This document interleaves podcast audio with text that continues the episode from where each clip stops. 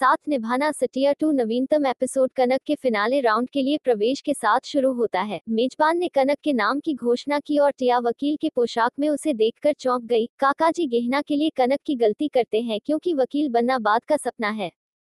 कनक ने सौंदर्य प्रतियोगिता जीतने के लिए गेहना के सपने को चुरा लिया। एक जज ने कनक से पूछा कि वह वकील क्यों बनना चाहती है। यह सुनकर गेना चौंक जाती है और महसूस करती है कि कनक ने उसका सपना चुरा लिया है। कनक ने गेहना का पूरा शो चोरी कर लिया।